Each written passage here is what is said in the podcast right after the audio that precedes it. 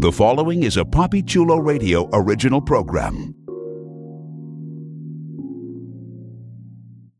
The views and opinions expressed in the commentaries and or interviews in the following program are solely those of the individuals and are not views of Papi Chulo Radio, its parent, affiliate, or subsidiary companies.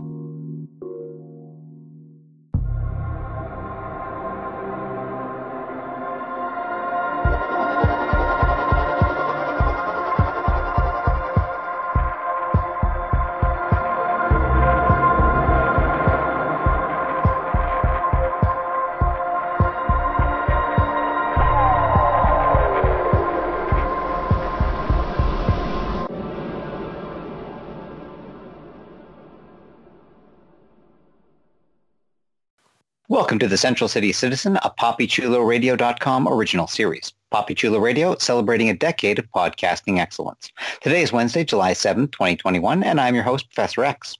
During this podcast, we'll be having an in-depth discussion on the CW's The Flash. Please welcome my co-host, Dimitri Wejaysingher. What's happening, Central City? And Jeffrey Arauz. Hey, Central City. Let's jump into our discussion of Season 7, Episode 16, which was titled POW and aired July 6, 2021. Here's the official synopsis. John Diggle arrives in Central City with a weapon to help Barry stop the Godspeed War. Meanwhile, Allegra and Ultraviolet's new bond is put to the ultimate test, while Joe and Kristen Kramer are hunted by a former colleague of hers.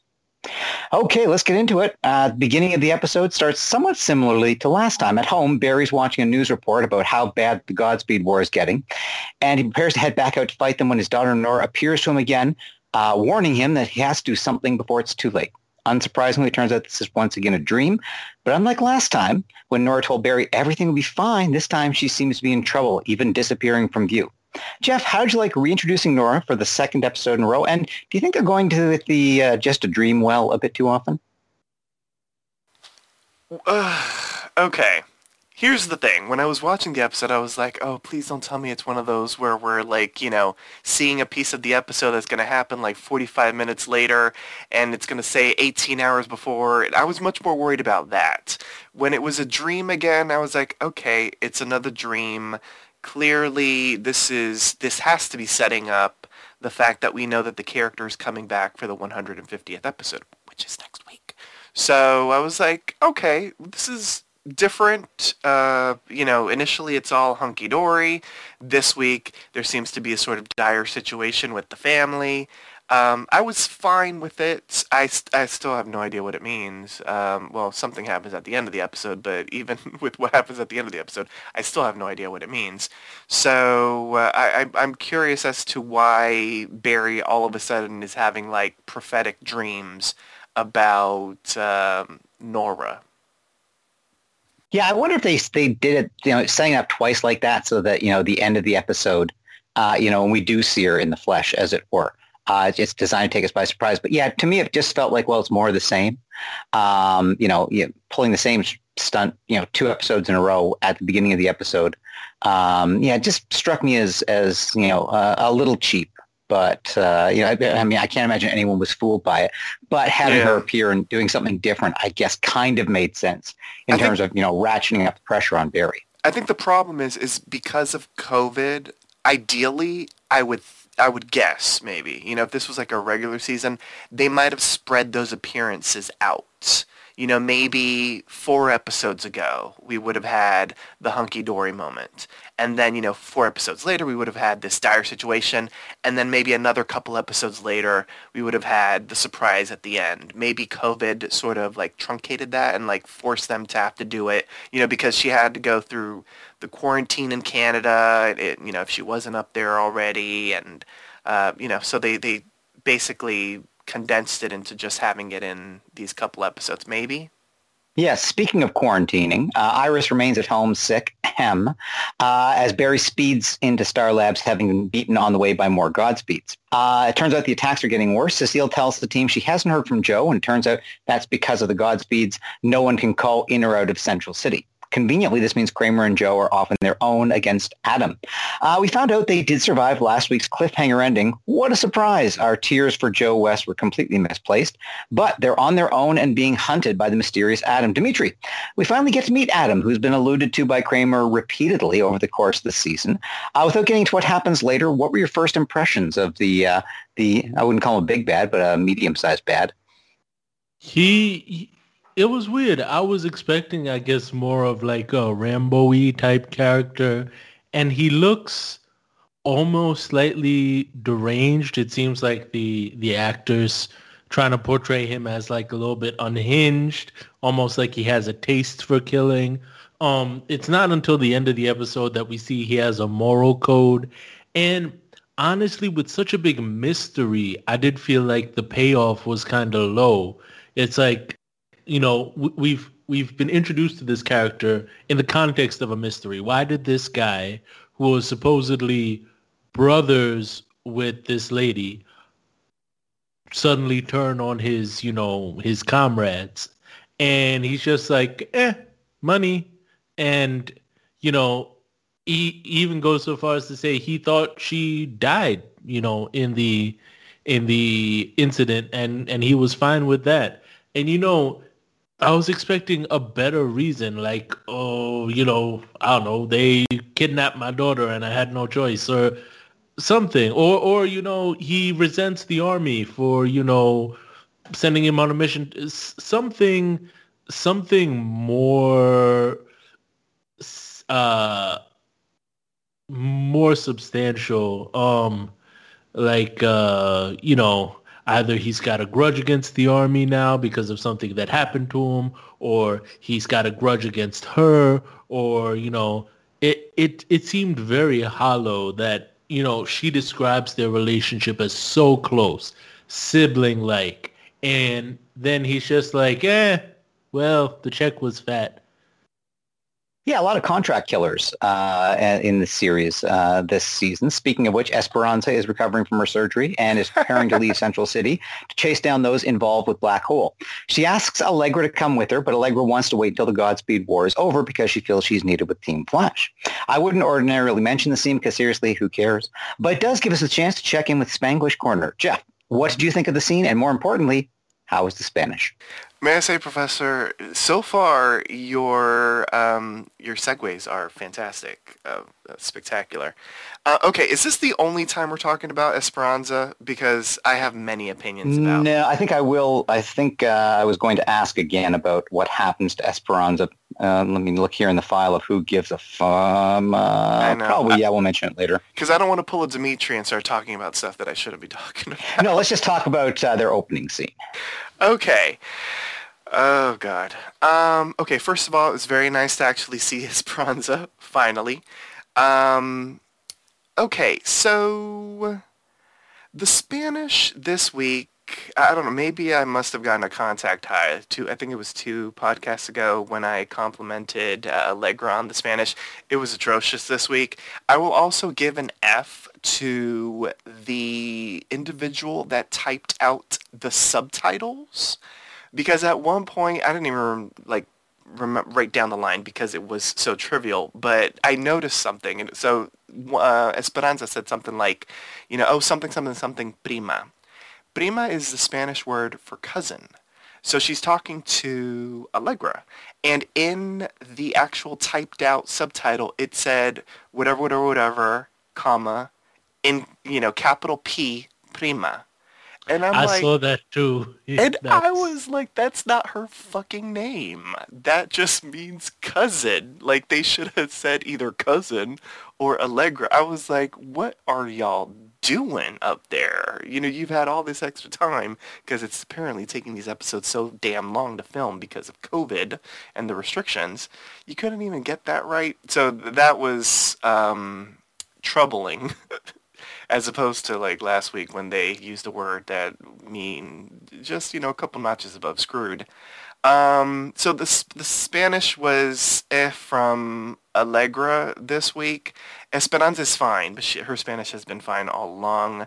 I, I just don't understand why they keep on making her speak in Spanish. Clearly, that might not happen anymore. but it was uh, it was a choice. I will save my other opinions for later on because I have many opinions as to what the hell happened in this storyline at the end. So uh, stay tuned. Um, back at Star Labs, uh, Caitlin confronts Barry. I guess not back at Star Labs because technically that still happened at Star Labs. But Caitlin confronts Barry about what's upsetting him, and he opens up about the dreams he's been having and how it's worrying him. As he's trying to sort things out, John Diggle shows up, which would, with what might be a way to end the Godspeed War. Yay. It's an entropy trap. Uh, it essentially freezes whatever's caught in its area, something that Cisco made for them. So even though he's not on the show uh, anymore, he's still helping them out. Yay. Uh, are you chiming in there? No, that was That's just fine. a yay because um, you Oh, know okay. continuity. It's nice. Uh, they want to use the trap of Godspeed so they can question it, though Diggle isn't sure that's a good idea, and he starts having headaches. Uh, let's talk about the return of John Diggle. David Ramsey's been making the rounds of the Arrowverse this season. Dimitri, what did you think of his reintroduction to the team without getting into what happens later? I feel I have to stress that last point. so about what happens later um nah I, it was it was great to see him um it oof, uh purely based on him walking in. I i felt the um the uh i think he part of what they were trying to do with his character was lend credibility to the whole like this this speedster war is a is a you know legit war. And so when they capture Godspeed he's like he's a soldier. He'll he'll talk when he's ready and not a moment sooner. And like we don't know that these people are trained soldiers. We the team goes so far as to say they don't even know if if uh, they're drones or or people. Um so I thought that was a little like the same way you know they just the the the writers have a habit of just saying things and hoping we're on board. Like this, the forces are actually Barry and Iris's children, kind of, sort of, not really. Just go with it. This is a speedster civil war. We've we've shown you nothing to convince you that these are two like legit armies, but just go with it. Um, and I think that's part of what they were trying to do with John Diggle's character. Like one soldier recognizes another, but there's nothing on the Godspeed side to to suggest that they're legit soldiers. It could have been like you know the Avengers Civil War, where it's you know two teams of superheroes sort of fighting each other. Um, so that was a little contrived, but it was great to see Diggle again. Um, based on what happens later, hopefully we'll see more of him. And you know, Diggle's always always cool. Yeah, it is nice to see uh, Diggle again, and we will talk about uh, you know his uh, his revelations uh, a little later. Uh, so Diggle and the Flash team up to catch one of the Godspeeds in that entropy trap. So it's a Chekhov's entropy trap in that respect. Uh, the Godspeed won't talk initially, but when he does, he addresses the Flash as Barry Allen. So you know, no point in keeping the mask on. And we find out the basis of the Speedster War. One set of Godspeeds wants to steal Barry's speed to give their master, August Hart, and then they'll die. The other set, including this one, doesn't really want to die, but the two sides are evenly balanced, so this Godspeed wants Barry to tip the scale by helping them out. But that would mean killing August Hart, so Barry refuses. The trapped Godspeed then escapes and destroys the trap. Uh, Jeff, what did you think about the basis for the Godspeed War? You know, that little bit of information dump is like, oh, well, I guess that's the whole second half of the season summarized in a couple of lines. Yeah, I mean, it makes sense why it's just a four-episode arc. Uh, uh, I mean, it, it's pretty simple, straightforward, straight to the point. And I will say this, I liked it because it's different than what we've seen in the past. This um this arc has been pretty refreshing. It's not like the typical, I mean, there is elements of the typical, you know, I am a speedster that wants to steal, you know, um, the Flash's speed, but it's it's it's got a little wrinkle in it, and uh, it, it makes it for a really interesting storyline. I won't go into what happens later on, but just everything in this episode made this storyline really intriguing to me. Uh, so I, I liked the info dump. I mean, they did it sort of the best way that they possibly could. Uh, Barry snaps at Chester after Chester says he can't fix the broken entropy trap, and Diggle has a sidebar with Barry. Uh, Barry tells Diggle about Nora. He's worried about uh, you know Nora's future, and he wants to run to the future, check on Nora, but he's afraid of the consequences because you know Flashpoint. Except Barry, Flashpoint was when you ran into the past and changed things. Thank you. It's not when you run into the future. That was you. like such a bullshit thing to say, just setting up the the total unnecessary angstiness to uh, so that he could have this discussion with Diggle. Thank you. Uh, D- Diggle tells him the most important job is being a father, so fuck the city. And there's no distance he wouldn't go for his own family. This conversation is overheard by Allegra, who I did notice lurking in the background of the shot. For a moment, I just thought, did someone tell her that she wasn't supposed to be in this scene? But no, she was there to hear it. And as this episode was, F9, all about family. It inspires her to go off to help Esperanza. She's too late. Esperanza dies in her arms, and dies in a very serious way. Uh, and with her literal dying breath, she blames Allegra. Classy way to go, Esperanza. Now, obviously, family's been a big theme in The Flash this season. We didn't like it the first half of the season when it was the, the hideousness that was the, the Forces saga. Dimitri, what did you think about Diggle's argument? What happened to Esperanza?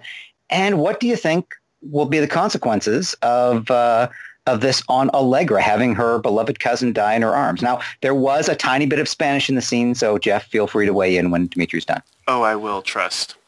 First of all, you both are wrong, and I, I can't believe I'm gonna I'm gonna defend this because every other time I wholeheartedly agree it's it's very um, contrived. But Barry has a daughter in the future who he has some amount of affection for. We don't, but he does. And so he has some skin in the game in making sure he doesn't fuck up her timeline. You know, she, you know, based on something he does in the future, that could be the difference between, you know, her, you know, beating all the supervillains in her time or her getting killed sometime in the future. We already saw that Flashpoint led to Cisco's brother dying and Iris, you know, never meeting her mother post uh, post her mother walking out on them.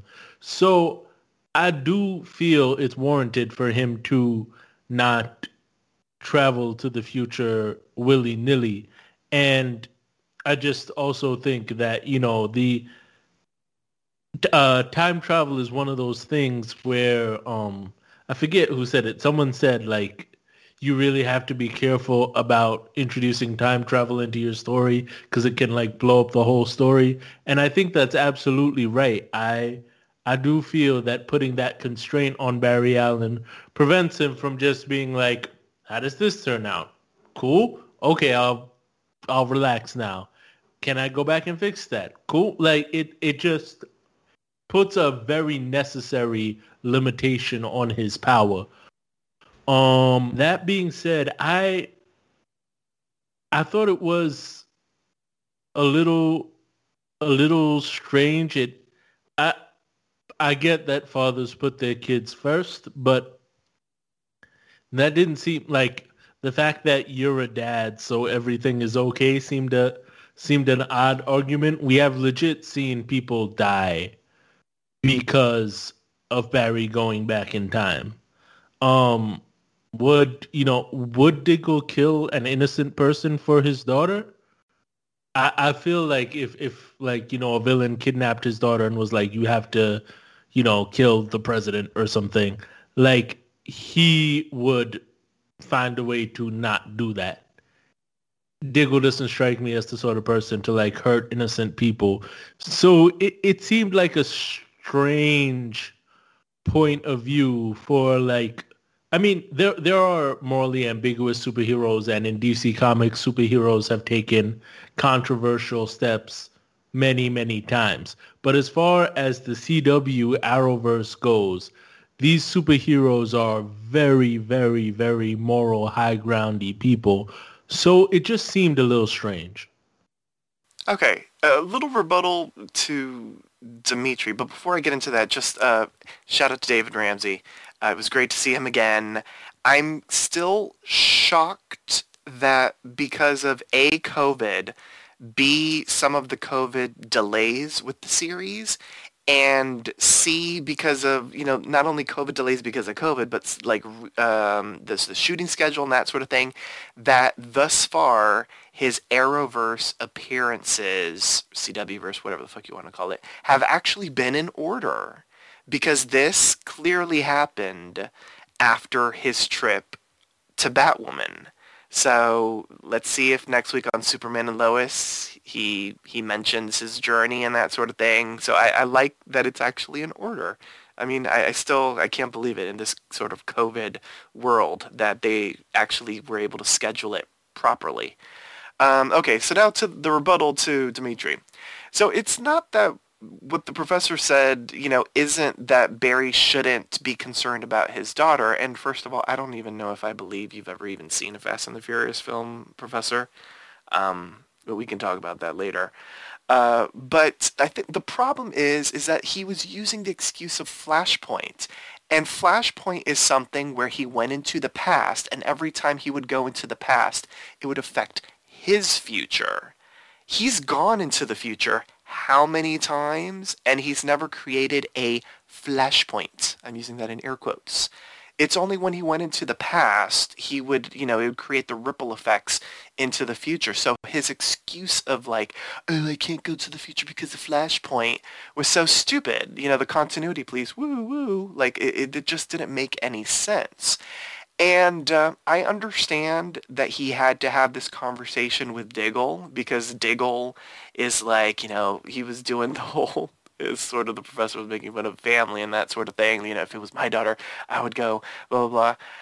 But talk about the most stupidest, uncomfortable conversation that Barry Allen can have with Diggle about his child and about him worrying about his child. I mean, props to the writers for sort of like haphazardly um, ham-handedly or whatever the fuck, uh, you know, putting in like, oh yeah, remember what I did to your daughter? But I'm like, why are you even fucking bringing it up to begin with? That would be like, if I was Barry Allen, the last thing I would be talking to Diggle about is, you know, daughters and shit. Like, it, oh god, it was, it was for me, it was a little cringe because Barry disappeared his daughter for a moment until, you know, everything was fixed thanks to the monitor and that sort of thing. But yeah, so the conversation was just a tiny little bit cringe, but I understand outside perspective, it had to be Diggle. It was just, I'm like, why are you giving him this conversation?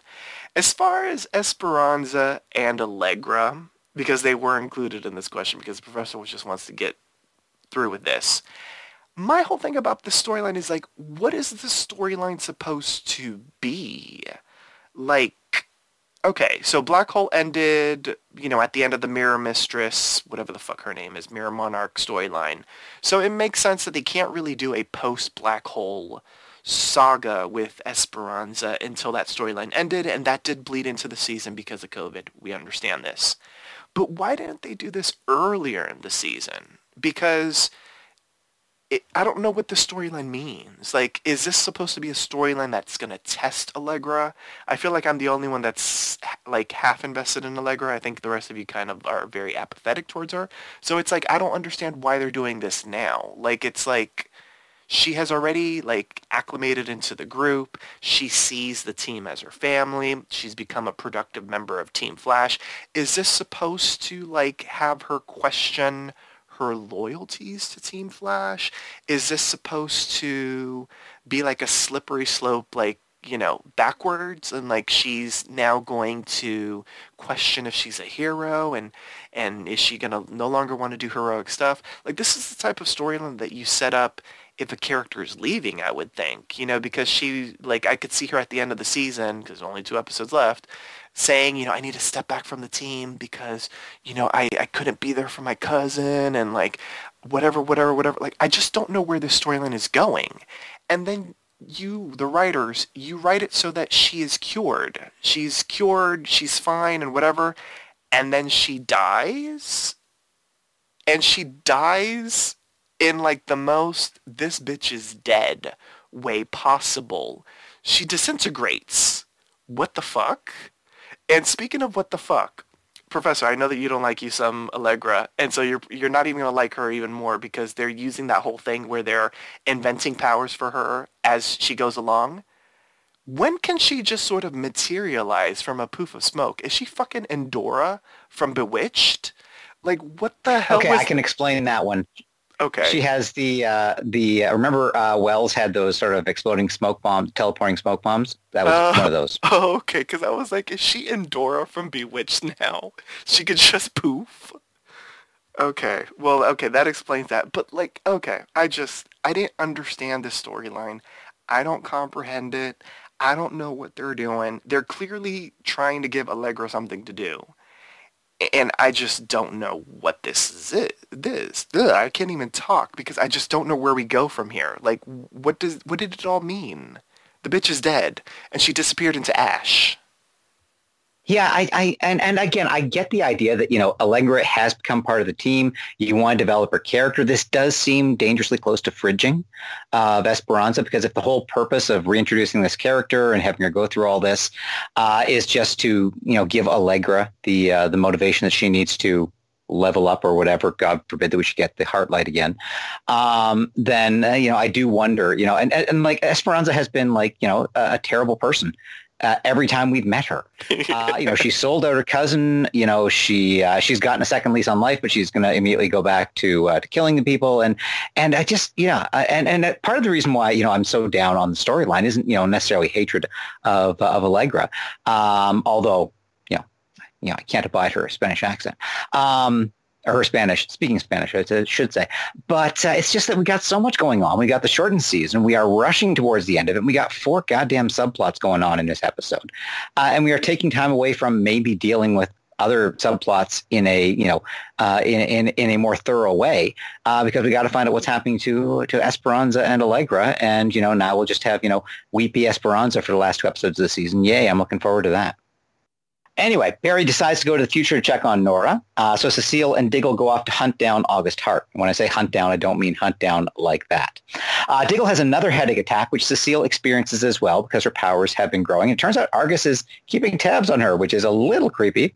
Yes. Um, ever since the last episode of Arrow, we've been expecting Diggle to become a Green Lantern. Now, the only real evidence for that was that green glow when he opened the mystery box uh, in the last episode.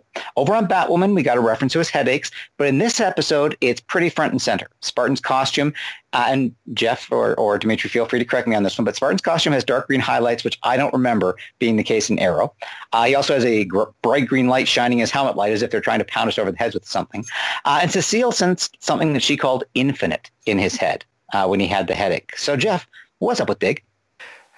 Oh, well, clearly he's a Green Lantern. Um, the helmet changed, if I'm remembering correctly. I thought it was like a T type of thing, uh, unless they changed towards the end of Arrow. It, Arrow feels like it was a thousand years ago, so I don't remember exactly. I'm not the Arrow Whisperer. Um, but it the the helmet did look a little different, so maybe they did do a little upgrade. They, ugh, God, that damn phrase, they leveled it up. Uh, maybe they did do that. Um, clearly, he's going to be a Green Lantern. Uh, I mean, I, I, mean, they're beating us over the head with this, um, and and the this whole journey for him is, I guess, is him, you know, because he didn't accept it, maybe. But we haven't really gotten that kind of exposition-y stuff. Just you know, oh man, you know, I got whatever this, that, or the other. They're being hella vague about this, and I don't know what the payoff is because they haven't announced that David Ramsey will be recurring throughout the Arrowverse next season. So I, I don't know where they're going with this. They also haven't announced that he's getting his own series. So once again, I don't know where they're going with this. Um, I do enjoy Diggle. I enjoy David Ramsey as Diggle. Um, so it's great that they're, you know, keeping his character uh, alive. To be quite honest, out of Arrow, I think the only ones that I would have been interested that were still alive at the end of that series that I would have been interested in keeping up with are Diggle and Lyla. So we're, kind of getting that through D- Diggle and, and Mr. Terrific. Uh, so maybe he'll pop up at some point.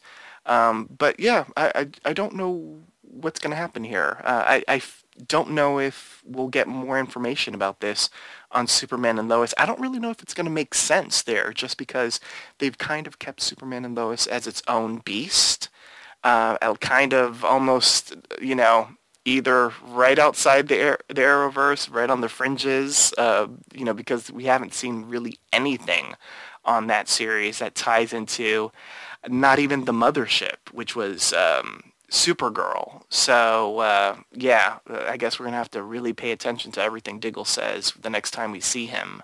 But I do hope we see him again. I hope he suits up. Uh, my line of thinking is, is probably like if they ever do a major crossover again, which I don't think will happen next season. So maybe the season after that, that might be when we finally get the payoff to this. Uh, Dimitri, what are your thoughts? Is it the obvious that he's a Green Lantern? Could it be something else? And and if it is he's Green Lantern, why are they you know bothering to revisit this if there's no plans for him to be a Green Lantern in a show? Will he just sort of be out there as a, a freelance helper? Um, you know, HBO Max is doing a Green Lantern series, so that would presumably uh, you know conflict with uh, with anything we do with the Green Lantern here. What are your thoughts on uh, you know why they keep revisiting this uh, with Diggle? He's Mephisto. Uh, I think Green Lantern, Green Lantern, uh, Green Lantern, Green Lantern, Green Lantern, Green Lantern, Green Lantern, Green Lantern, Green Black Lightning replacement. Um, so I do think they are going to um, make a Green Lantern show. Um, and uh, I, I I do feel that maybe they are kind of pitching it to be um it, it's an unusual take on Green Lantern, right? Because uh, we've seen Green Lantern as like, you know, just a ordinary guy. Um, and Diggle has a family, as we were not subtly reminded uh, this episode. Um, and that's sort of uh, been the theme of everything surrounding Diggle. It's it's not been subtle at all. Um, part of me wondered whether it was just fan service and they were just like, oh, show him opening a green box and the fans will go wild and then we'll never do anything. I think that's possible. I mean, they did, you know, sort of totally nix the painkiller pilot. But I do think um, it's sort of akin to Barry Allen randomly popping up on the Arrow show. Um, Diggle is going to be Green Lantern. And I do think the Green Lantern that he is is going to have sort of a Black Lightning dynamic where he has to balance his family's needs with the uh, the responsibilities of, of being Green Lantern. it'll be interesting because, uh, you know, I wonder how Lyla's going to play into that being, you know, head of Argus. Um, how are they going to uh, raise their daughter in these very hostile environments? And uh, it, it does seem like maybe they're um they're sort of um going to going to explore a, a, similar dynamic to to what Black Lightning explored. Um, I, I remember when I when I talked about uh, the lack of superheroes who are you know a little older, who are parents, who are married, what have you um, Jeff mentioned that, you know, I think that's what the Superman and Lois show is trying to do. And I do definitely see that, but I've watched a couple episodes of Superman and Lois, and it is a very, very different feel to Black Lightning. And I wonder if sort of the um, the uh, feel of Black Lightning, where it's more urban, it's more, you know, contemporary society, um, sort of, you know, city living in America, um, examining race relations in America. I, I, I wonder if that's what they're to try and tackle with this Green Lantern show um, that they've lost now that they ended Black Lightning. Uh, yeah, actually, that would be uh, an interesting take on that, and uh, you know, somewhat uh, analogous, slotting him in in that way. Um, I, I don't, I don't know that I, I believe that there is a series coming. I, I, I, question whether the CW could keep a secret like that. It would be nice to think that you know, perhaps over in the Superman Lois, you know, Diggle's going to you know full go full Green Lantern and and help save the day uh, on uh, Superman and Lois, and then you know that would spin on, and then they could announce, and he's coming back for a show, yay! I just don't see them being able to keep a secret like that. Uh, but uh, no, I agree that, you know, Diggle would be an interesting choice for a Green Lantern because as you say, traditionally, you know, when you look at our superheroes, it's like single people.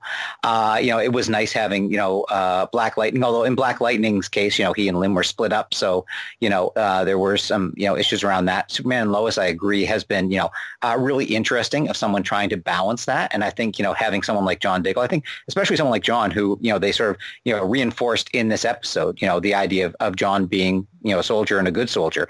Uh, you know that would be an interesting take on someone who was given the responsibility of of joining the Green Lantern Corps, and perhaps you know his headaches and stuff like that, or that he's being called to join this organization, uh, and he's refusing it uh, because he wants to stay with his family. Uh, and so maybe you know instead of him becoming a Green Lantern, maybe his arc is going to be him rejecting this because he wants to stay with his family. Uh, I am curious to see what they do with it, but yeah, like you, I thought it was just fan service at the end of that last episode of Arrow, uh, glowing green box, and we can all speculate on that. But there have been things that uh, Dave Ramsey has said, which which make me think that you know he does have you know more of a cosmic future, uh, and uh, and you know there are other shoes to drop. Anyway, Barry tries to run to the future, but he's blocked by a group of Godspeeds, I almost said Godspells, uh, who are apparently feeding off the Speed Force. Barry's knocked out of the Speed Force where he encounters Deon, the manifestation of the Still Force. Turns out, Iris has been more than just a little under the weather. She's phasing in and out of time itself, and Deon has been keeping her safe. So we get a tragically brief scene with Candice Patton and an explanation for why she's been absent. Dimitri, what do you think about the reintroduction of Deon in this way and the explanation for what's been happening to Iris? We mentioned last episode that it seemed weird and suspicious, and we speculated was it a production thing? Was it a COVID quenz as to you know why the episode was so heavy on what was happening you know to Iris and Barry, but we never saw Iris. We never even heard her voice. Um, so we got a little bit of a, a payoff explanation for that, but it, it does seem that you know Iris is is phasing away. But I have to assume she'll be back for episode 150. Yeah, um, so I follow Candice Patton on social media and she has posted a few pictures uh on vacation. I'm I'm just ignoring that, Jeff.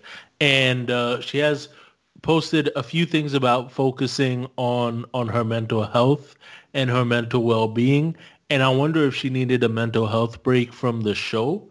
Um it, as we know, she's been the subject of of a lot of hate and I wonder if, you know, given everything that's gone on in the country with the racial reckoning that we've had, if that maybe, you know, increased it. Um, that's not the direction we wanted to go as a nation, but there are shitty people out there. If so, Candice Patton, you know, you have our full support here on this podcast. Take your time. Uh, we hope you feel better soon and fuck the haters. But I was starting to think that maybe this is less a COVID quench and more like Candice Patton needed a break, and that's why they're doing this. I died a little when I saw one of the forces again, and they mentioned another one of the forces. You could have, I don't know, you could have stuck her on a speed treadmill, anything but these forces. Oh my God, this is the worst storyline. Um, but uh, I do think, um, I do think we have fully exhausted the um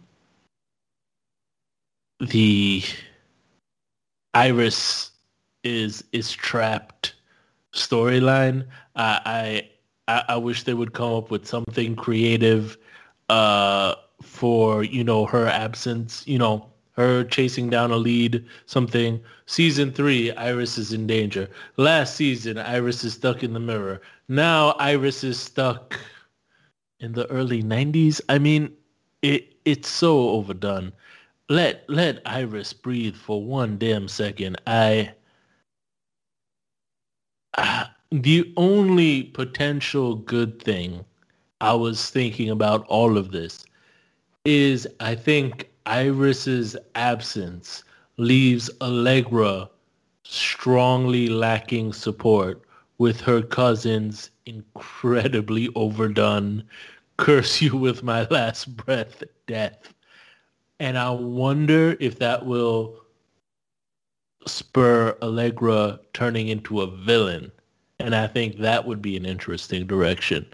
Um, part of me doesn't want that because while I think Allegra on her own hasn't been too engaging thus far, I do think her and Chester's chemistry is kind of cute. But part of me thinks, you know, it, it's interesting to see. Um, we've seen a few characters sort of go dark. We've seen, you know, Mirror Iris or Siri. We've seen Evil Cecile. We've seen Evil Barry. Maybe, maybe Evil Allegra is more interesting. Um, well, we we've seen Killer Frost, but um, um, I wonder if that's the direction they're going. It does seem like Allegra is set up for a perfect storm. Kamilla is gone. Iris is missing. Her cousin who keeps trying to kill her just died and she feels very guilty about not saving the cousin who tried to kill her multiple times. So I wonder what this means for Allegra. Candice Patton, we hope you uh, have a good break and we hope you get better. Um, but the writing around this killed me a little bit. Well, they aren't filming anymore, so she's on vacation. It's hiatus time. But um, t- to okay, first of all, I was shocked to see Candice Patton in the episode. Period. So the fact that she showed up like 40 minutes into the episode, I was like, oh, well, that's nice. Um, I just wanted to add a little uh, sort of like uh, counterpoint to what Dimitri was saying, because Dimitri did protest the final two episodes of the Still Force, so he still has a lot of resentment in it. Um, I do co-sign the Still Force storyline was horrible, but I do recall the professor and I saying that we liked the characters. Like, we thought the actors were fine doing what they were doing, but just the storyline was at- atrocious. So I will say I was actually really excited to see Deon and they used him in a way that made sense. So, you know, the fact that the forces are out there, they can bring them in whenever it's necessary. It's important to the storyline. And it felt organic. Uh, it just, it worked for me for whatever reason. I do wonder if Iris is actually pregnant. And this is why she's sort of phasing in and out of time and that sort of thing. Because maybe she is actually pregnant either that or this is going to tie into the mysterious dreams and that sort of thing uh, that Barry has been having. Uh, but yeah, uh, it was weird what they were saying. A lot of it was like very sciency, you know, stuff that I was like, okay, I'll just go with the flow with what you're saying. Yeah, I, I, did feel like, you know, and whether it's the, the rushing of it or anything like that, I did feel like we needed a little better explanation than your wife is, is phasing in and out of time. Like, seriously, dude, what the hell? Like, why is she phasing in and out of time? When did this start? How do we stop it? Nope, I'll just let you guys bounce and uh, and and go back to 2022 and 2021 and and fight some Godspeeds now. Uh, so I did feel it was yeah a little rushed. I'm glad that we did get some explanation. I wonder if you're right. I wonder if this might be a, a pregnancy symptom. Uh, I did actually you know briefly wonder whether Candice Patton in real life might be pregnant and they were like trying to shoot around her for something like that. Uh, but I'm sure if that were the case, Dimitri would know all about it from you know following her on social media. Stalking her, yes. I said follow. Uh, uh, Diggle and Cecile are out looking for August Hart, and Dig takes down a Godspeed. Shout out to Ray Palmer, Tech. Uh, only to be taken down by one of his headaches. He's saved by a timely assist from Frost, and the three of them encounter a strange dude by a dumpster. Now, in my personal experience, meetings beside a dumpster rarely end well, but this guy seems really intent on staying by the building where August Hart will live in the future. Uh, unfortunately, the guy's lost his memory, so they take him back to Star Labs, where Caitlin manages to restore enough of his memory to confirm this is August Hart, or at least his first name is August, which would seem like a hell of a coincidence. Jeff, it seems like we've met our big bad. But with only two episodes left in the season, and this guy not seeming particularly big or particularly bad, what do you think that means he's lost his memory and he hardly seems like a threat? Yes. So, all right, we've talked to death of how we're done with the Talk No Jitsu. I feel like we're, we're finally getting set up a villain that they aren't going to have to talk no jitsu. I think he's been talk no jitsued already or something. Um, it, it's going to be interesting to see what they do with this because if they end up dealing with different iterations of him, like one that sort of like deepened to the villaindom, and then this one who maybe was sent back in time because he no longer wanted to be a villain, maybe. I don't know what's going on. To be quite honest, when they were going to do the whole dark matter injection and it will give him back his memories for a little bit and this, that, the other, when he sort of deepened his voice and he was like, August, and he was sounding like, you know, the voice that was coming through the Godspeed drone, I was like, oh no, you know, maybe he sent himself back in time to infiltrate Team Flash, and then once he gets his memories back, he's going to be full on evil. And he wasn't. So they subverted my expectations. And I, I was kind of here for it. Uh, you know, more, I love that uh, that we're getting a little bit more uh, representation on TV with this character. Uh, I I think he's interesting because he is such a non-threat and clearly Godspeed is a threat. So I have no idea what they're going to do with this. We have a, a two-part season finale, as they called it in the commercial, and I'm excited. Uh, it, has been a moment since I've really been excited for a Flash storyline, and they've uh, sucked me into this one. It, it seems hella interesting. There's a, a controversial storyline in DC Comics called Identity Crisis, which came out probably more than a decade ago, uh, in which it turns out that you know heroes were getting tired. Some of the heroes were getting tired of uh, the bad guys always escaping from Arkham or Blackgate or wherever, uh, and and going back their evil ways. So you know, a group of them just got together and started wiping their minds. So once they captured the bad guys, uh, it's sort of the equivalent of meta cure given, you know, without permission. Uh, but they would just, you know, blank out their minds. They had no idea who they were, they had ever had powers or anything like that. Uh, and, you know, it led to, you know, uh, certain ethical considerations as to, you know, uh, doing something like this uh, to someone without permission. I wonder if there's, they're setting something like this up with, uh, with August Lint, that maybe his mind was wiped to prevent him from becoming August Lint, um, uh, August Hart. maybe that he was, you know, has memory wiped so that he wouldn't become Godspeed. And maybe what they're doing is accidentally recreating Godspeed uh, by giving him his memories back. So I, I do wonder oh. whether you know there might be some sort of larger thing like that. But I kind of feel like with only two episodes left in the season, we might be setting up for a cliffhanger that you know they're creating Godspeed for next season. Um, I, I, I, don't have a lot of confidence in, like maybe they'll resolve the uh, uh, the uh, the speedsters uh, civil war, but uh, I, have got a feeling that you know they're they're to introduce him this late in the season. Um, you know, if this is uh, August Hart, then I think they're going to end up creating him in some way. That's interesting. Um, it, it, kind of sets up uh, a, a, mirror, a parallel to the what they did earlier in the season, as you mentioned, with the the meta cure. Uh, I, yeah, I wonder if they would tap into that well so soon. And I wonder if we'll find out that it's Cecile who's doing the memory wiping. She is powering up. Oh, uh, Outside the city, Joe and Kramer are still being tracked by Adam, but they manage to take him down when Joe gets a Meta-Cuff onto him. I guess that clearly exploded and burned out car wasn't completely destroyed after all because there was still a functioning anti-meta device in it. Um, Adam says he's immortal. He says he's died 17 times, and after the army let him down, he decided to work for himself. Uh, and he tells them that he gives half the money that he gets from his work. Uh, uh, he gives it back to the reservation, kind of a Robin Hood angle. Uh, he also insists that Kramer died in the attack. So there's a lot to unpack with Adam. Dimitri, what did you take away from that info dump? Like I said earlier, it was it was disappointing. I, I liked the Robin Hood angle. I liked that he gave um half the money to the to the reservation. Um, it I, I feel like even this storyline could have been more interestingly done. Um, because I think you know he says that, and then Kramer's just like doing something good doesn't erase something bad.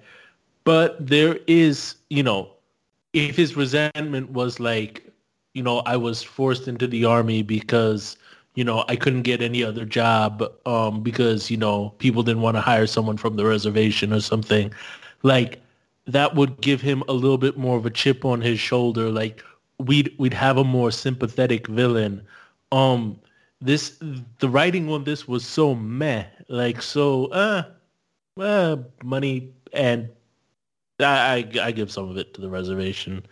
Um, we don't even you know get get a discussion of you know what what is is needed on the reservation um you know sort of what if he's so blasé about like killing his brothers in arms uh you know what what is his moral compass you know maybe a few flashback scenes of these two on the reservation um a, a flashback scene of the you know while he's in the army the government, you know, cutting an aid program to the reservation, something to give like him a little bit more motivation.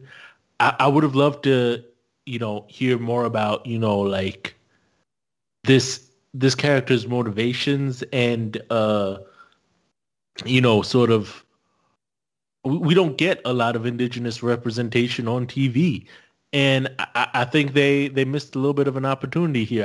I, I think it's maybe because they were pressed for time, but I feel like this could have been more interestingly done because we had an we had an interesting mystery here. We, why did this guy kill? You know, his fellow soldiers. They were supposedly all very close. Kramer thought they were family, and Kramer thought he was family.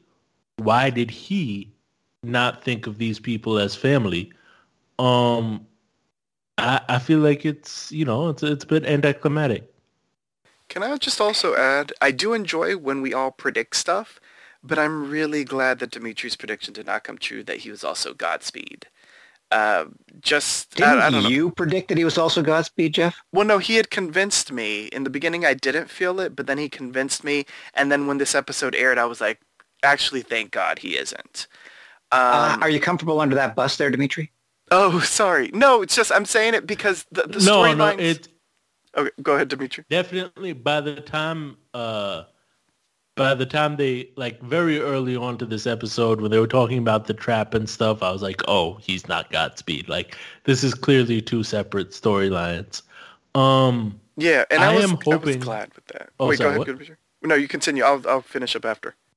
I was gonna say I am hoping that you guys are right in that we will only wrap up one of these storylines because I do think you know it's it's just weird timing to sort of have a four episode storyline like we barely give a shit um so I I think either you know devote the majority of screen time for the next two episodes to one of these villains leave the other villain to be the big bad for next season, even if it's only a few episodes next season. Give us something to look forward to. You just confirmed that pretty much all of the rest of your core stars are staying on. Give us, you know, someone for them to fight. Um, you introduced the the twins already. So, you know, that's not, you're not doing what you did, you know, a couple seasons ago where Nora is the big cliffhanger reveal for the season finale. So in that case, you know, give us someone for the season to come. Um, this guy could be interesting. Uh, you know, just don't gloss over him too quickly. Well, speak for yourself, Dimitri. I'm invested in the Godspeed War. Uh, okay, so okay, so yeah, so I'm glad that they are separate storylines. Um, I will say this: if we are talking about stuff not being invested, I'm not fully invested in this whole Kristen Kramer thing at all. Like, and I just I do want to say this because I want to put this out there. I do love that Joe West is getting some love and attention in this storyline because this is really his storyline. So I love that Papa Joe is getting his own storyline. He's getting the chance to do his thing. I feel like Jesse L. Martin, ever since the whole back situation, which I think was like maybe two years ago, he's really had a lighter workload. And so this is him, you know, maybe he's finally comfortable, you know, going out and doing a whole bunch of stuff. Like this is him going out and doing a whole bunch of stuff. So I'm glad that he has his own storyline. I'm just not fully invested in it because of Kramer. It's like every episode she has to get talked down from doing something that clearly, you know, marks her as not a good cop. Like, you know, Papa Joe's like, I know you're a good cop. You can't do this. I'm like, I just can't have him on the sidelines. You know, you know, I, I, I just can't. Um, it's it's a little bit too much for me. Um, but uh, the thing at the end, the twist, I was very confused by because in the beginning he was like, well, you can't be Kristen Kramer because she's dead. But then afterwards he talks to her like she's Kristen Kramer. So I was like, so is she dead? Is she alive? Does she have meta powers? I'm very confused. Okay, you're not going to kill him.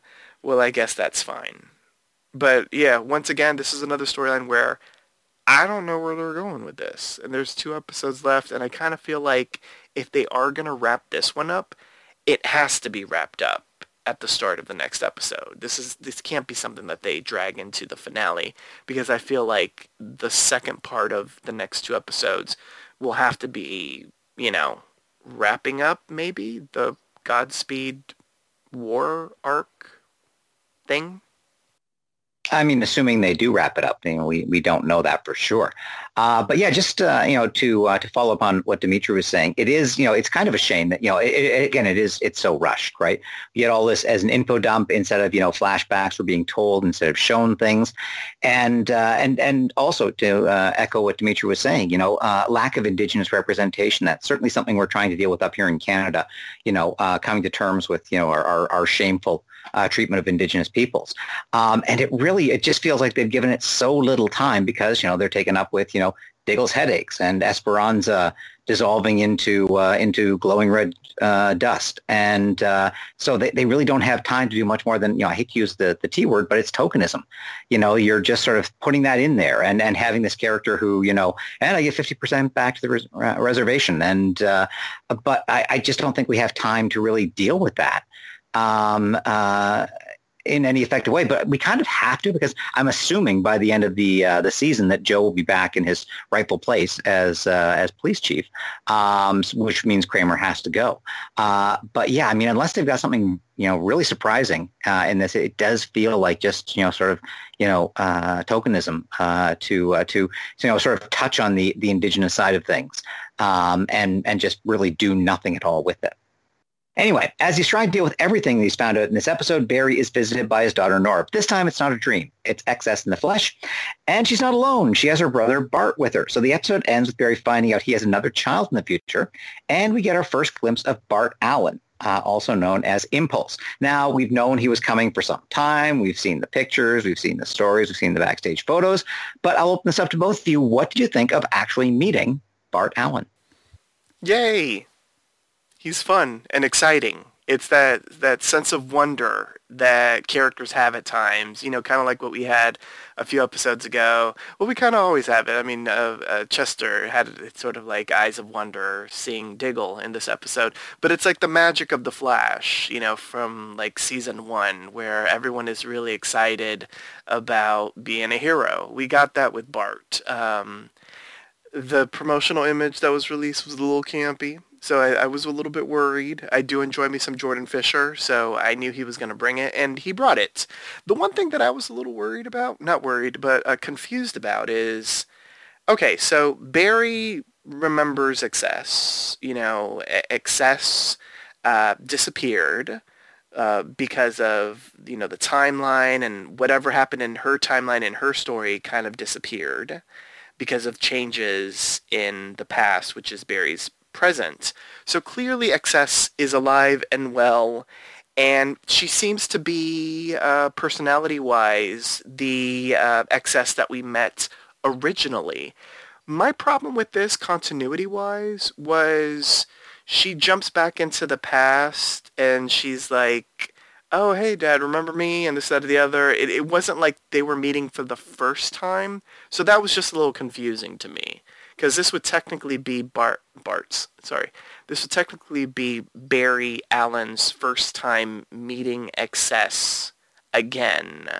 So maybe she had heard stories about the original XS or something. It, it just that seemed a little odd to me. There was a little bit of a familiarity when um, I don't know if there should be that. But uh, yeah, that was the only thing that I was like, okay, that's a little weird. Dimitri, what are your thoughts on Bart? It was a very heartwarming introduction. Um, I have a few friends who are uh, new parents, and um, you know, the ultimate thing to like irritate them is to call them pops, which means I do it all the time. And his whole thing is like, "Hey, pops, do you like when I call you pops? You like it in the future, but I, I forget when that. Ha- it was heartwarming. It's a reminder that you know this is a a family. Um, and family, I think, is at the heart of the Flash. I think they're doing it wrong right now, but family is at the heart of this show. Um, I, I thought, you know, despite all the shade I give Nora, you know, she brought a heartwarming energy. He brought a heartwarming energy. The only thing was, it was a little jarring because it's like sh- her appearances thus far have been kind of ominous. And then she shows up and she's like, hey, yeah, everything's cool. And it's like, well, then why's Barry been dreaming? Were, were those just dreams? It it seemed like we were supposed to take him seriously. Like what? what's going on. Can I also add that are they supposed to be twins? Like, are they actually the tornado twins? Just because I believe there's like a 10 year age difference between the actors. Not that Jessica Parker Kennedy looks old or anything. She looks very youthful. I believe she's 32, 33. She's early 30s. But is she supposed to be playing 16 again? I My was guess wonder- is- yeah. oh, Sorry, I was just gonna say I think it's a younger brother situation, but I'm not sure. Okay. I was kind of wondering about that. She was doing the young girl speak again, which, um, you know, I guess is her thing. definitely was. Um, my my thing about that is like, is this an indication that to some degree Barry's fears were quote unquote warranted? Has he in fact changed the future? Because in all the flashbacks that we see of Nora, she appears to be an only child. We don't see a brother. Um, Well, no, remember, I think because of what happened when she disintegrated, her entire story kind of disappears. So this is a new XS who, you know, never had the problems with Iris because remember, Barry never disappeared in Flashpoint. So she never had the problems with Iris. Iris never su- suppressed her her meta powers. They never had the whole whole hellish uh, mother-daughter relationship in the future. That Nora disappeared. So because of all the changes in in his present, it rippled into the future. So this is a completely different Nora. Okay, I mean, looks pretty much the same. Sounds Oh, pretty much the same. But uh but sure, no, I, I can rock with it. Um and I do think the like tension with Iris was one of the most exhausting storylines of of Nora's presence in in the Nora season. So I you know, I, I think uh I think that's a welcome change. I'm excited to see where they go with this. Um I do wish they would embrace the fact that they're meeting out of time a little bit more and that these are two people who are very close in age meeting. I think they've defaulted to basically Barry and Iris acting like they're in their mid 40s just in contrast with their kids whereas like uh I think uh, I think you know Marvel had a had a decent stab at this where um Tony meets his dad and obviously his dad doesn't know he's his dad but you know they meet as colleagues because you know they they're the same age. Um and some other shows have done this kind of well where it's uh you know you don't age up just because your your child you know visited you from the future. You're you know you're, you're still you. You haven't had years of fatherhood to transform into a total like stereotypical parent-esque mindset. And i wish they would do that handle that more naturally than um the sort of barry being like the weight of the world parent. Like it takes a while to get to that point. It takes a while to get used to parenthood um i'm seeing that with friends now that like you know they're transitioning from people without little people to people with little people and they just sort of thrust barry and iris into this parental dynamic without uh you know sort of uh letting them be who who they are naturally That's a good point. I hope that this time around, uh, unlike what they did with Nora originally, where they did force Barry and Iris to be parents, and like they, I don't know if I, age up is probably is the right term, but you know they did have to put them in the very sort of strict parental role when Nora originally showed up. And let's be real, they were kind of in that parental role with the forces, which made that storyline very strange. But I hope this time around, since they're getting another chance to see, you know, their daughter again, uh, this iteration of her, and now their son, I hope they actually get the chance to have fun with them. Like maybe be mentors, but don't be sort of like overbearing parents, uh, like they tried to make them uh, the uh, original time that we saw uh, Nora.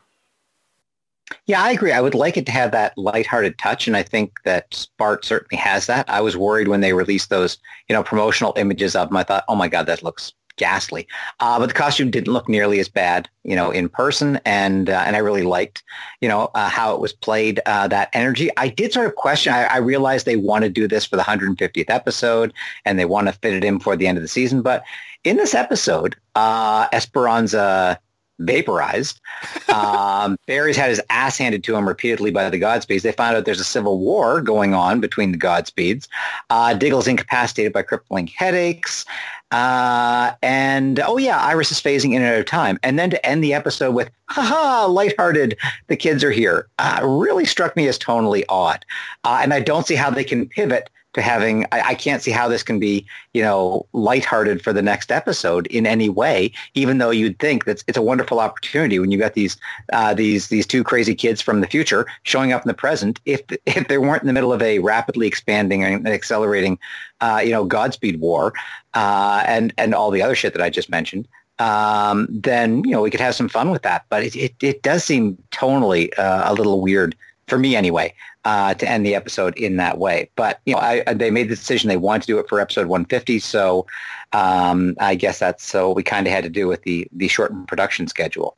But before we go on to the MVP section, was there anything from the episode anyone wanted to mention? Oh, I just thought of something, and I, and I know we should stop doing this because I love Danny Nicolet. Uh, but the scene where she was walking beside Diggle, she barely came up to his chest. I she is, know. I think I think they've gotten used to shooting her and Joe in such a way, whether it's forced perspective or she can stand on an apple cart or something like that. So we really don't see it that often. But in that one scene where she's walking along beside Diggle, oh my goodness, she just seemed tiny.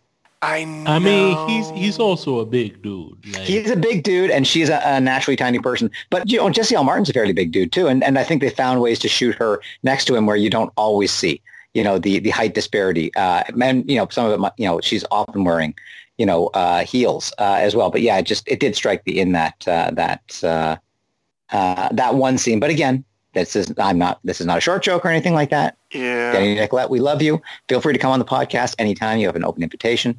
It, uh, we'll lower the microphone for you. It was just ridiculously obvious. Oh, that's funny. It was just very yeah it was clearly obvious. I was like, oh my god, like she's she's tiny, she's adorable, but I, yeah, they did not do a good job with whatever they were trying to do there. Uh, okay, so it's time to choose an MVP. State which character impressed you throughout the episode and why. Once a character has been chosen, they cannot be selected again. So choose wisely. Jeff, who is your MVP et pourquoi? Oh gosh, I'm excited. Um, I am actually going to give it to David Ramsey because I thoroughly enjoyed Diggle in this episode. Uh, you know, sort of, there was that awkward conversation about daughters with Barry, you know, because he did make his daughter disappear many, many moons ago. But outside of sort of like the cringe of that, I really enjoyed how they used him in this episode. I know, Professor, we've sort of been saying that it was a jam-packed episode. It was a jam-packed episode. It had an A, B, C, D, E, F, uh, you know, all the way to Z storyline in this episode but uh, they were able to really uh, balance him as a character throughout the episode. He had some really great moments with the team. They teamed him up with different people. I don't know if he had ever been in scenes with Cecile before, so seeing him with her worked for me. Um, yeah, I, I, thoroughly enjoyed David Ramsey in this episode. I, I thought it was great to see the character again. They used him a lot more than they did on Batwoman, although they, they did use him in an important way over there. But it was it was it, this really felt like catching up with Diggle, and that was nice. So I'll give him uh, the MVP. Dimitri, who is your MVP? I'm gonna give it to Papa Joe. I think you know when we look at the early seasons, Joe was very hands on. You know, he was a, a cop. He he handled criminals. Like um and I think, you know, because of the surgery, as we mentioned earlier, he's been in a very sort of uh, sedentary place, more sort of people come to him for advice. Um, but it's, you know, it's an important distinction that Joe didn't retire. He, he quit in protest and he still, you know, wants to see justice done. So seeing him sort of like Kramer's going and he's like, this is a suicide mission, but I'm also not gonna let you go in by yourself. Seeing hero Papa Joe was heartwarming again. We're glad to see that Jesse L. Martin is recovering so well. We're glad to see a little bit more of Papa Joe. I feel like, you know, ethically, Barry should have had the conversation he had with Diggle with Papa Joe instead. But, you know, I get it. COVID quince. And Green Lightning, Green Lightning, Green Lightning. Uh, wow. Green Lantern, Green Lantern, Green Lantern. I miss Black Lightning. Can you tell? Um, but I I really enjoyed seeing, you know, I've talked a lot about hints of old school Flash in this season. And this was a nice hint of old school, you know, hero Papa Joe, who's balancing both being a cop and a dad and a member of Team Flash. And and that was nice to see, even though the the main the storyline that he's a part of wasn't as much of a payoff as I hoped. Seeing him, you know, uh, handling things was was cool. Uh, my MVP is Cecile. Uh, you know, I just love the way that Danny Nicolet has taken this character, who was, you know, really a side character, uh, and is really integrated into the team, even when it's not a matter of, you know, she's just there so they can conveniently use her powers in some way. Uh, in this episode, you know, uh, you know, Iris wasn't around to do the investigating, so Cecile stepped up and did that. Uh, you know, she went out with uh, with Diggle uh, to uh, and and Frost to to find the the missing bad guy and did that. Um, and and yeah, I think she's you know she's she's really coming to her own. She's you know, a vital member of the team, which is you know you know something that would have been a surprise a few years ago. but I love the fact that you know even when she's you know because you know you could make the argument, oh, she's just there because you know she she's Joe's wife or anything like that. But even when Joe's not around for COVID reasons or whatever. You know, Cecile is stepping up. She has become a, a vitally important member of the team, uh, and I really like that they've uh, they found a way to to write for her uh, and do that. And I like the fact that you know she's leveling up, that she's been noticed by Argus. Although I'd be a little a little concerned about that if I were you, uh, Cecile, because the only people who know your powers have gone up are the people sitting in that room, which means someone in that room has been talking to Argus. So you might want to, uh, you know, watch them a little more Cisco. carefully. Someone who used to be in the room left to join Argus. So he's he's thinking on them. Shocking, yeah. shocking. They, Cisco, they how could him. you? Uh, so how would you rate the episode on a scale of 1 to 10 lightning bolts? The point system is allowed. If you found the episode exceptional, deserving of more than 10, you may archive the episode in the Flash Museum. Dimitri, how we, would you rate this episode? Can we take a moment first? You guys give me so much shade for my love of Candice Patton. You say I'm stalking her on social media. Yeah, paintings. You make lots of jokes about how much I love Candice Patton. And the professor is equally thirsty about Danny Nicolet. Can we just address well, he owns it though. He talks about in the room. He owns the it. He says he loves likes... Danny Nicolet. He How many times have I said no one likes Danny Nicolet more than I do? I mean, I, I am open I'm about that. Saying, some of the shade could be distributed well, he to our have, northern neighbor. He doesn't as opposed have to it all paintings. coming to me. He doesn't have paintings of her.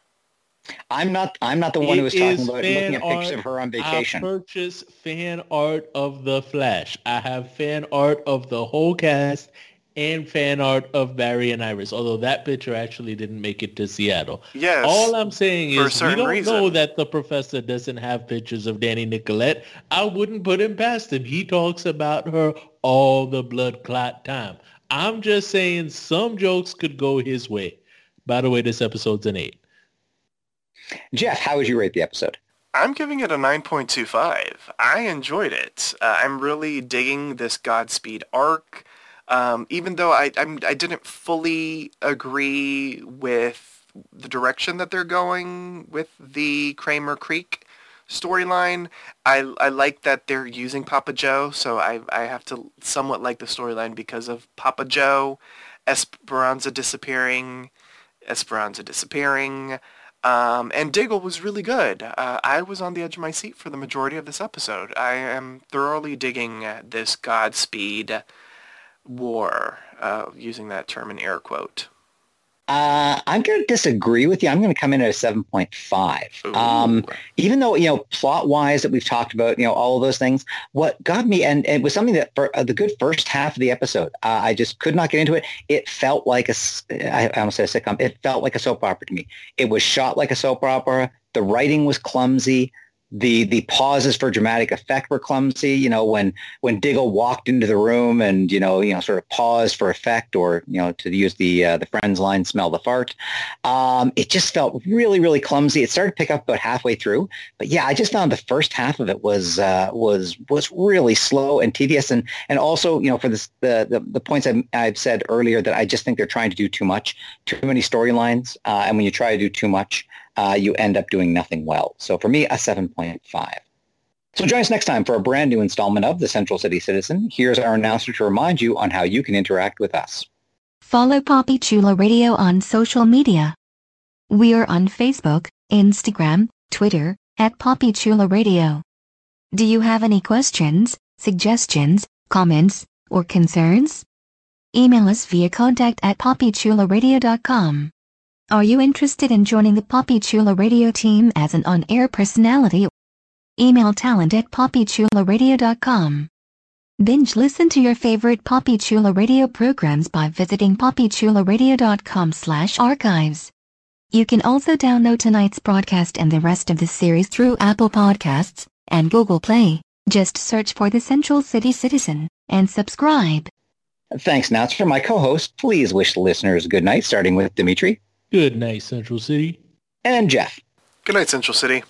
Thanks for tuning in. Download new episodes of The Central City Citizen every Thursday via Apple Podcasts, Google Play, and the Papi Chulo Radio Archives. Good night.